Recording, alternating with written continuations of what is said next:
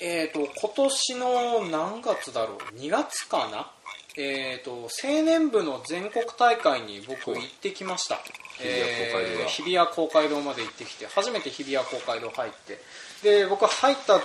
時にはですね基本的にあの前日の酔いが抜けてなくてですね胃の内容物が空になるまで吐いているっていう風な状況になってまして。それでですね本当に申し訳ないんですけどもあの冒頭の発表をほとんど聞いてないっていう風な大変申し訳ないことはしてるんですけどただあの後。半後半後半に関しては全部聞いてるし ちゃんとてるし、ね、普通の青年部員じゃん。そうなんだよね。よくありがちな。よくありがちな。青年部員っていうねあの僕ねやるべきではないとは思ってるんだけど 重いよ。その残念の込められた思いがすごいよ。そうねあのー、まあいろんないろんなところにご迷惑をかけておりましてあのー、とりあえずね次回から3回休むよ。いやでもね たたまたまだったんです。たまたまだったんです。あのー、ついうっかりつかね誰誰が頼んだか分かんないけど僕のグラスに日本酒注いだやつがいるんだよその言い訳なんか聞きたくない、はい、聞きたくない、じゃああのすいません。本題に戻しますね。ひどい。ひどい。はい本題いきましょう。本題に戻しますでそこのですね、まあえーと、全国大会の1日目はそんな感じひどい目に遭ってたんですけど、まあ、今回の話はちょっと2日目の、えーと、1分間スピーチという、まあ、あの全国各ブロックの人方からとりあえず代表者1名ぐらい出てきて、えー、1分間、あの舞浜の、あのネズミランドの隣にあるなんかな素敵なホールがあるんですよ。なんとかスタジアムとかなんとかホールとか忘れましたけど。アンフィニシアターとかなんかそんなディズニーシーの近くにあるそのネズミランドって言ったのにそこはちゃんと言っちゃうんだ。そうね。ネズミシーネズミシーの方。で、えー、の近くにあるスタジアムの方の会場でその1分間スピーチっていう風なやつがあって。であのなんていうの？1分間発表をしたらあの強制的に引っ張られて退去していくっていう風な。あのちゃんと後ろの方にその退去させる要員の人方がスタンバっててあの話が長い人とかは無理やり連れていかれるっていう風なのが、人笑いを起こしたりするっていう風なやつ。で、結構見てて楽しかったんですよね。でそれであの、まあ、不真面目な話をしている人もいれば真面目な話をしている人もいるっていう風な感じで、えー、あったんですけども。この1分間スピーチの中でですねアベノミクスのについての話をした人が2名いるんですよ。で関東に住まれている方ちょっと場所はぼかしますね、うん、それとあと関西に住まれている方。こちらの場所はぼかしますけどこちらの関東に住んでいる方はですねあのアベノミクスの効果は確実に出ていますっていう我々の野菜の売り上げが上がっていますみたいな話をされたんですね、うん、でアベノミクスのおかげっていうふうなわけではないんですけどちょうどその2月っていう時期がそのなんていうの春節のシーズンだったんで、うん、中国の旧正月なんで、まあ、あの観光客もいっぱい来ててでそれで日本の野菜とか日本のものを食べてってくれてるおかげであのなんか農業の我々の農業をしていく未来自体は明るいっていう風な話はしてた方がいたんですね、うん、関東の方は、うん、で一方関西の方はですね安倍のみ安倍政権がアベノミクスを推進させてたりするんだけども我々にはしわ寄せは来てるけど恩恵は一切来てないっていう話を切々とされてる方がいらっしゃいまして。でこれがそのなんていうかな結構対照的だなっていう風なことを僕見てて思ったりはしてたんですよね。でそれでですねその後でちょっとまたあの適当に本を雑多に読んだりしてた中にですねあの都市論というか、まあ、あのちょっと本のタイトル控えておけばよかったなって今思えてるんですけど基本的にその都市に住んでいるかどうかでその住んでいる場所によって年収が決まるっていう風な地政学的なものがあるらしいんですよね。例えば都市の中心に行けば行くほどそこの都市が潤っていれば潤っているほど物価やら何やらが上がる関係でいろんな仕事の、うん、えーと、なんていうの価値やら何やらが上がって見えるっていう。だから金銭的に障害年収とか多くなるっていう、うん、一方そういうところがない場所に行けば行くほど年収が下がるっていう。で最近あのなんかねその地域の年収を調べるアプリみたいな下世話のアプリがありまして、この間江別市で検索してみたら、江別市の平均年収298万円っていう 嫌だ私の年収低すぎって思いながら見てたりはしてたんですけど、まあ、それと例えばあの関東の、えー、方を比べたりするとそっちの方だと500何万円とか600万円とかっていう、まあ平均だからあの標準偏差とか取ると本当は中央値は違ったりするかもしれないんだけど、まあ、ざっくりとそんな感じで出てたりします。で、えー、ここからは僕の仮説なんですけれども、はい。まあ、農業においても地域間で格差って存在するんじゃないだろうかっていうふうなことを、まあ、今回発表やら何やら聞いてたりしてて思ったりしてまして。でそれでそのまあ、地域間で農業者の中でもその生まれた住んでいる地域によって結局所得格差が生まれて、あの例えば弱いところはずっと弱いまま強いところはずっと強いままっていうふうなことが実はあったりするんじゃないだろうかっていうふうなことを今回ちょっと話をしたり、えーはい、してみようかと思っております、はい、というわけで今回も参りましょう。せーの。バカ農業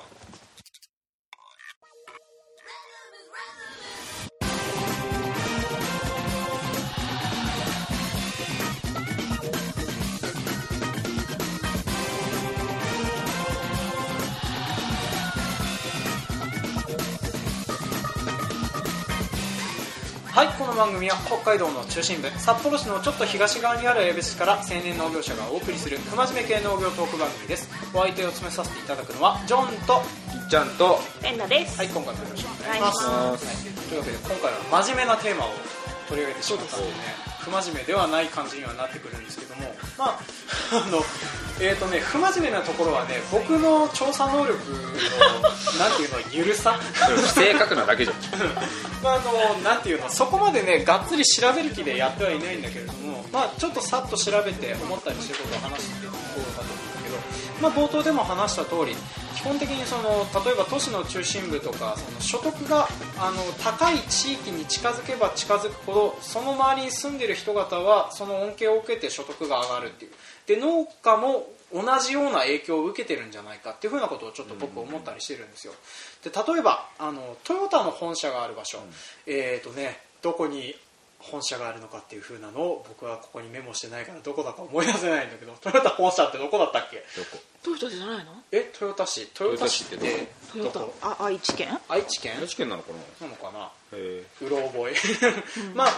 例えばそことかだとなんかねあのそのトヨタのがあるおかげとか工場があるおかげでそこの所得に引っ張られて農業者所得がちょっと出てたりするんだよどうやって引っ張られるんだ？引っ張られるっていうまあ引っ張られるメカニズムっていうのもなんかね変な話だけど単純に所得が大きい人方がいると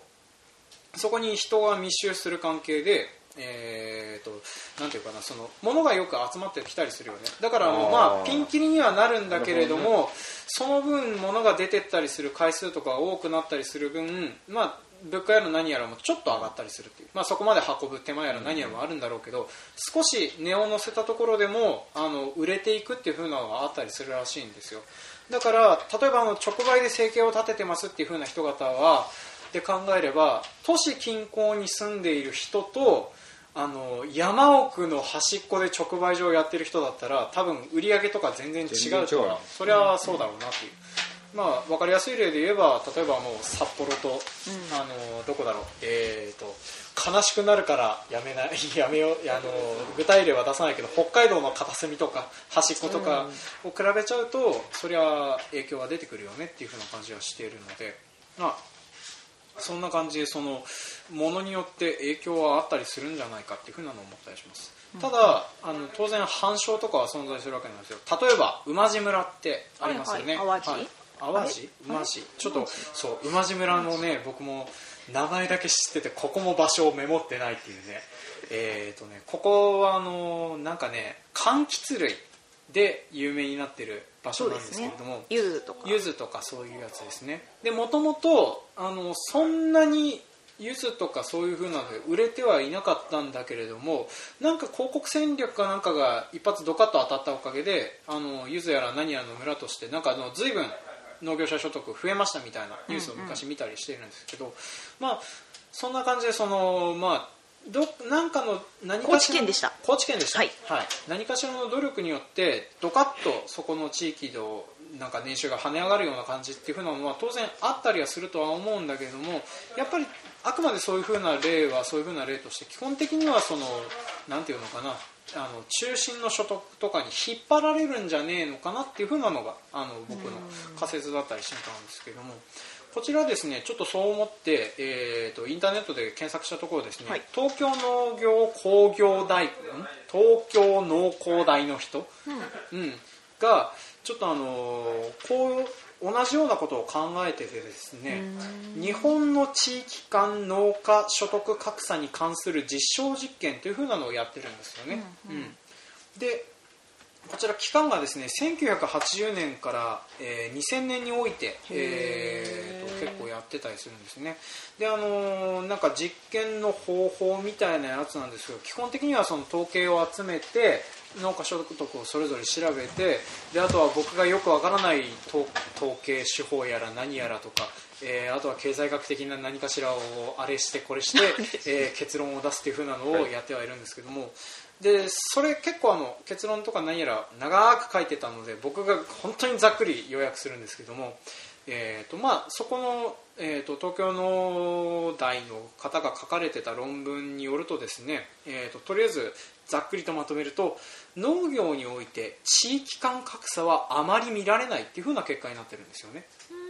なんだけれども農家間の所得格差は存在しているっていうああ、うん。わかる。それわかるな。だからあの地域間で見るうん。とそれほどあの農農業者のうん。あの、まあ、所得格差みたいなものを全体で平均してみると鳴鳴らしてうん。ちゃんと鳴らしてやるっていう。でそれがなんでかっていうと例えば補助金とか保証、その農政側が支払っているお金とかの恩恵がちゃんと発なんか出ていてその地域間でのその農業者所得に関してはそれほど影響がないっていうふうに出てたんですね。でなんかどっちかっていうと農地まああんまりないにはないんだけれども若干その所得間格差みたいなのが存在してるらしいんだよね。なんだけどそれで最も寄与なそのなんていうの格差に寄与していたものっていうふうなのは何かっていうと経済活動所得っていうふうに言われてるものなんですだからこれはあのなんていうかな農業所得プラス農外所得。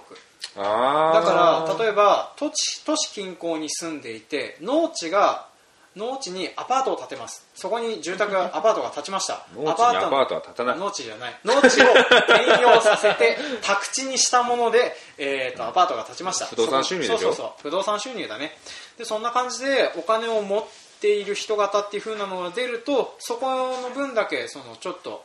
地域間格差みたいなものは出るんだけど結構ビビたるものだったりするらしいんですね、少ないもんだってと全体に対しての数がうんうん。少なすぎるもん。そう。だからあのーまあ例えばうぼ北海道だと同じような例ってなんだろう。例えばあのあれか道路が引かれるとか、えー高速道路が農地をまたぐとか、あれの恩恵はすごいね。すごいらしいね、まあ、あの宝くじに当たるような。んか貴族様になるらしいねいきなりね。一瞬ね。一瞬ね あとはあのなんていうの鉄塔が立つとか。ああまあ、そういうふうな感じで、まあ、まぐれ当たり的なものでそのなんていうの自分の努力ではないところで所得が上がったりするっていうふうなことはあったりするらしいんだけど、ね。でまあそんな感じでちょっと調べた感じだと僕のなんか地域間での農家の格差はないんだなっていうふうなのは思ったりはしてたんですよね。なんだけど代わりに農家間の所得の格差がありますっていう、でこの農家間の所得の格差っていうふうなのはあのなんですかね基本的にその栽培品目とかあとはあのその経営形態に影響されるものであってあとあの持ってる農地とかそっちの方に影響されるものであって、まあ、地域間では特に影響はないよというふうな話で、まあ、希望は持てるんだかなんだかなっていうふうなところでとりあえずあの見てて思ったりはしてたところなんですよね。でそんな感じでですね、まあ、あのなんていうのとりあえずあの分かってたことで良かったなってこととしてはあの生まれた場所で即座にあの影響あるっていうか、まあ、その地域に生まれたジ・エンドだねっていうふうなことは ないんだなっていうふうなことだけは良かったなとは思うんだけれども、まあ、それでもあの、まあ、なんていうのえー、と生まれつきなんかすごいお父さんのおかげで何百丁と畑を持っている農家に生まれるかあのちっちゃいところで生まれるかっていう風なところとかを考えるとまあそれはそれでなんかあのなんていうの受け継ぐものの違いでちょっとあのなんか差は出てきたりはするけれどそれでもでもなんかビビたるもんだよ。ビビたるもんかい。今周りの新規就労者の人は分かるじゃん。うん。そこら辺の既存の農家よりもダントツでいっちゃってるもん。そうね。なんかあの生産性とかはやたら良かったりする本人次第なんだ結局は。うん、だからまあその辺はね努力でカバーできるところっていうところで、まあそこまで格差がなくてよかったねとは思ったりはしてるんですよね、で、まあ、ここからあと我々の話の持ってき方なんだけども、例えばあの、えーとまあ、地域間でとりあえずその格差は出てないってことになるってことになるとその、まあ、僕が冒頭で話したお二方に関してはそれはあの状況のそれぞれの地域の差ではなくて状況の差ってことになってくるっていうことと考えるとやってることの違いじゃない。アベノミクスの話をすればアベノミクスがやりたいことに近いことをやってた農家さんがうん。よくてそうじゃない人がダメになってっていう感じだよね単純にねまあだからあの同じ地域の多分そこでやってて、まあ、そこではそこで多分一生懸命やってて大変だったりするんだろうけども例えばやり方を違う方向に変えたとしたらあの儲かるかもしれないしあのなんか潤ってる方の地域にいたとしてもやり方ぐだぐだだと失敗して撤退なんてこともあるかもしれないし農業以外の職業がうん。現実そうじゃん、まあ。受けてる職業とそうじゃない職業があるように、うん農家っていう職業ってかなり汎用性が広いから、んやり方って他の職業に変えていろいろあるから結局やり方なんじゃないのかなっそうね。ていう、まああと強いて言うんだったら例えばあのあれか地域特性みたいなもので作れる栽培品目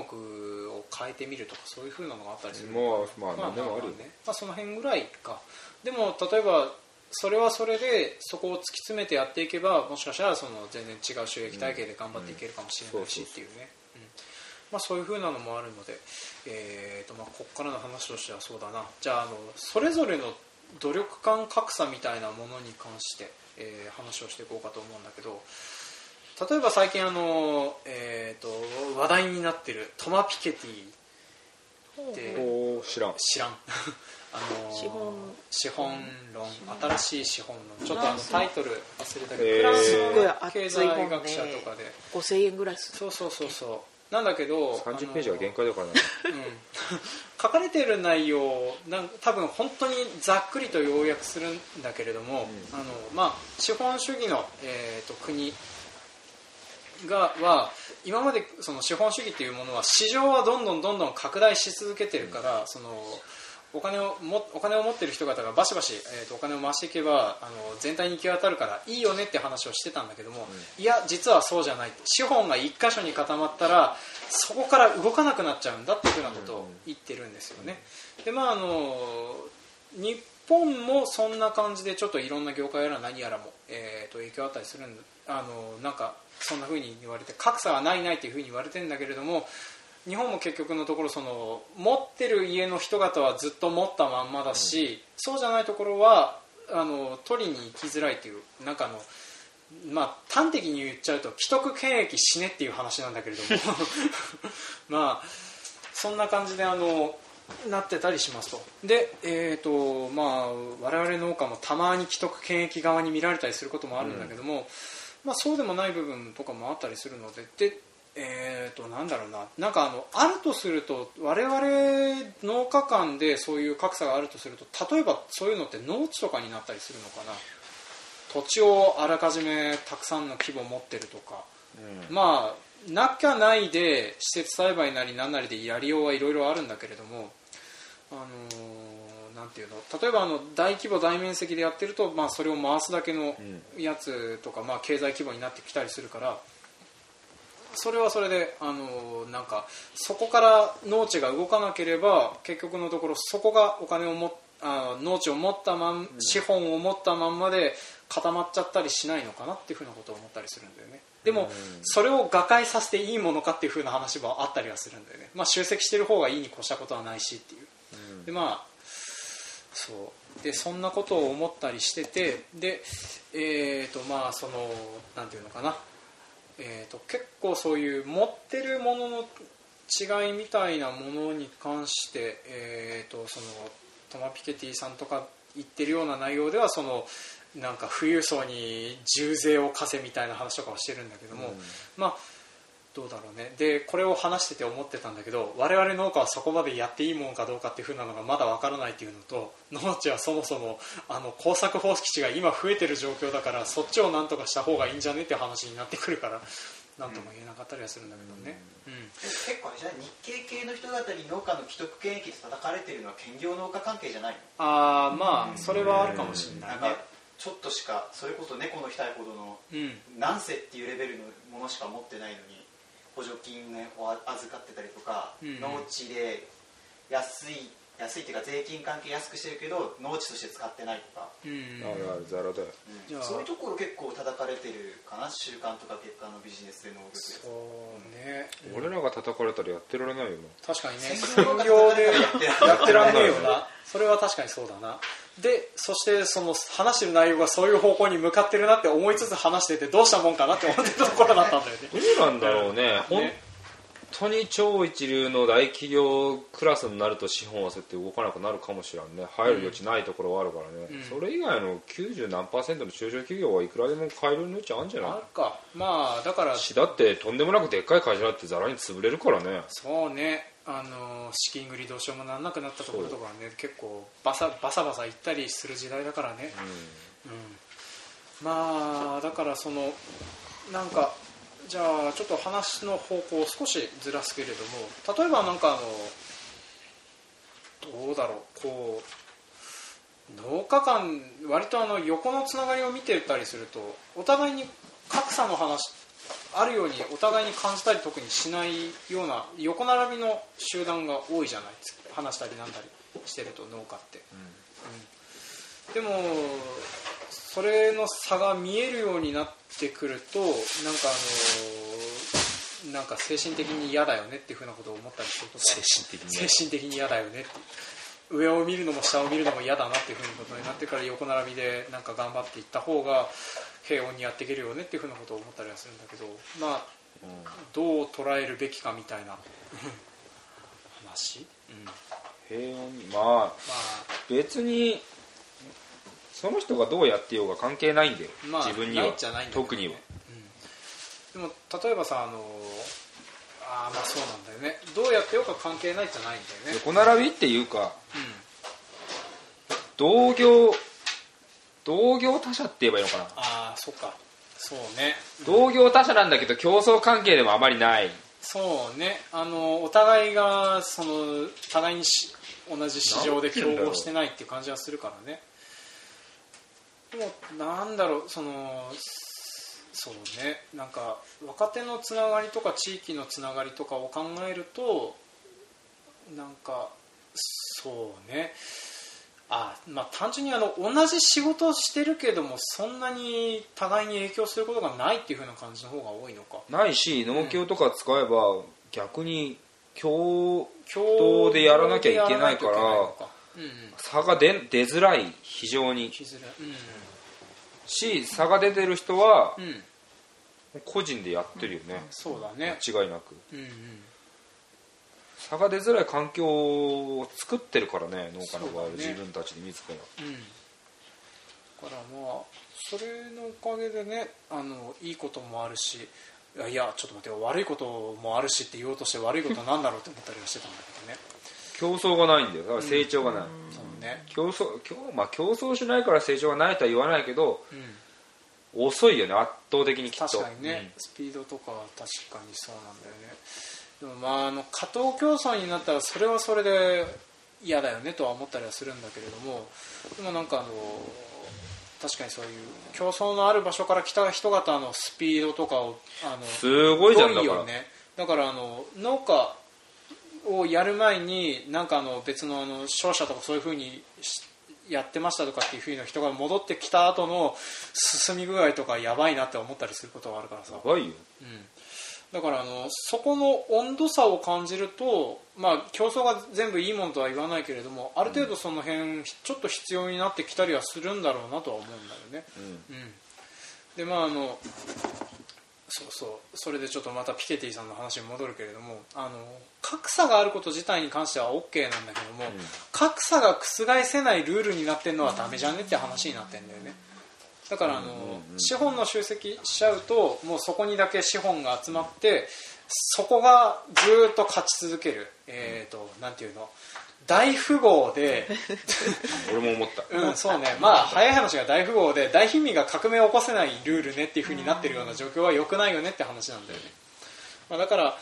そんな感じでちょっとそのある程度格差をつけるわざとつけてギラギラした人ばっかり出てくると僕はギラギラした人方が苦手なのであのちょっと嫌だなと思う部分はあるんだけど、それでもある程度その何かにのストレスに当たってた方ができることは増えてくるよなってちょっと思ったりはするんだよね、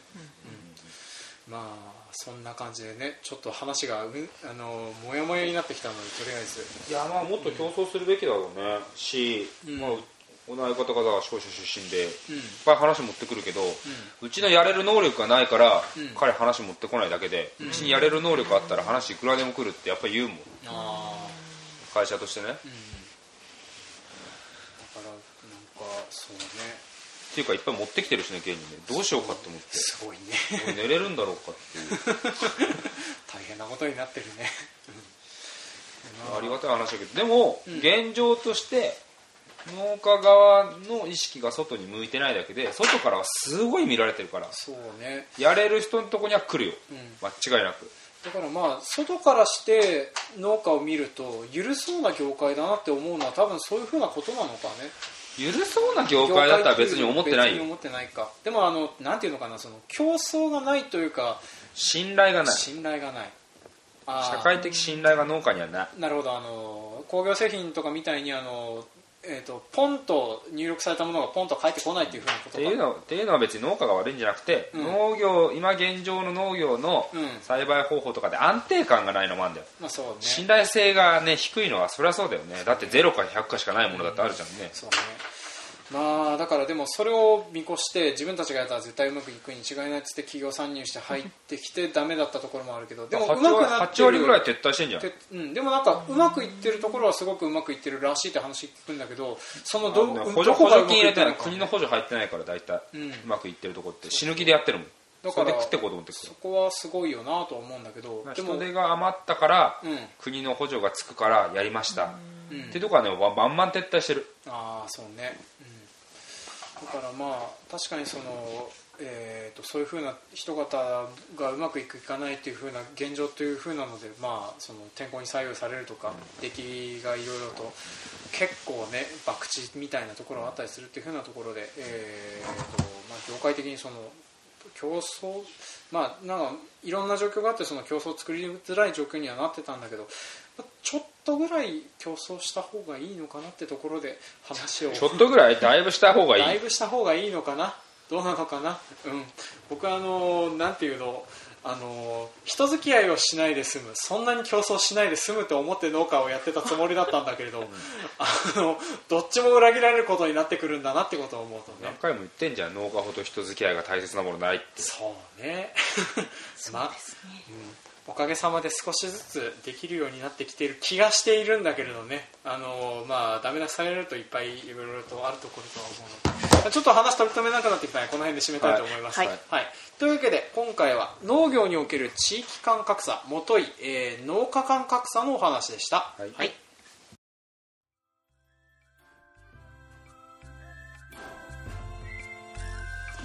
はいはい、今回も聞いてくださいましてありがとうございました。ありがとうございましたはい、当番組では感想、コメントを募集しております。メールアドレス、バカ農業 .gmail.com までメールをいただくか、Facebook ページ、ブログ、Twitter などでもコメントを募集しております。えーそれと前週から急に始まったことなんですけれども、えーとですね、トークテーマ採用された場合、えーとまあ、トークテーマを送っていただく際にですね着払いかと書いていただけると、えー着払いでノベルティの何かが届く可能性がございます、えー可能性がある。可能性がございます。はい。ゼロゼロじゃないって言っはい、でこちらはですねあの送れる時と送れない場合がございます。で、えー、と送ったかどうかに関しては発送を持って変えさせていただきます、はい。でまあ、あの油断していると着払いで突然何か届くんだなってことを思ってちょっとびっくりだよね、うん、すげえ迷惑。すげえ迷惑っていうね。送料5000円もするんだけど何これってね、うん。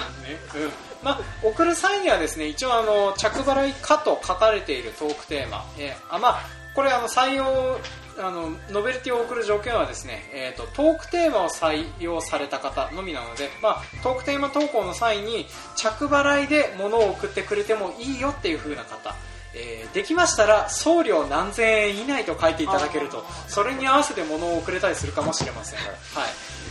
そうねあの送られてきてね送料5000円とかって言ったらねふざけんなって思うよね。ノベルティじゃない買ってんじゃねえかこれってなってねなっちゃうからね。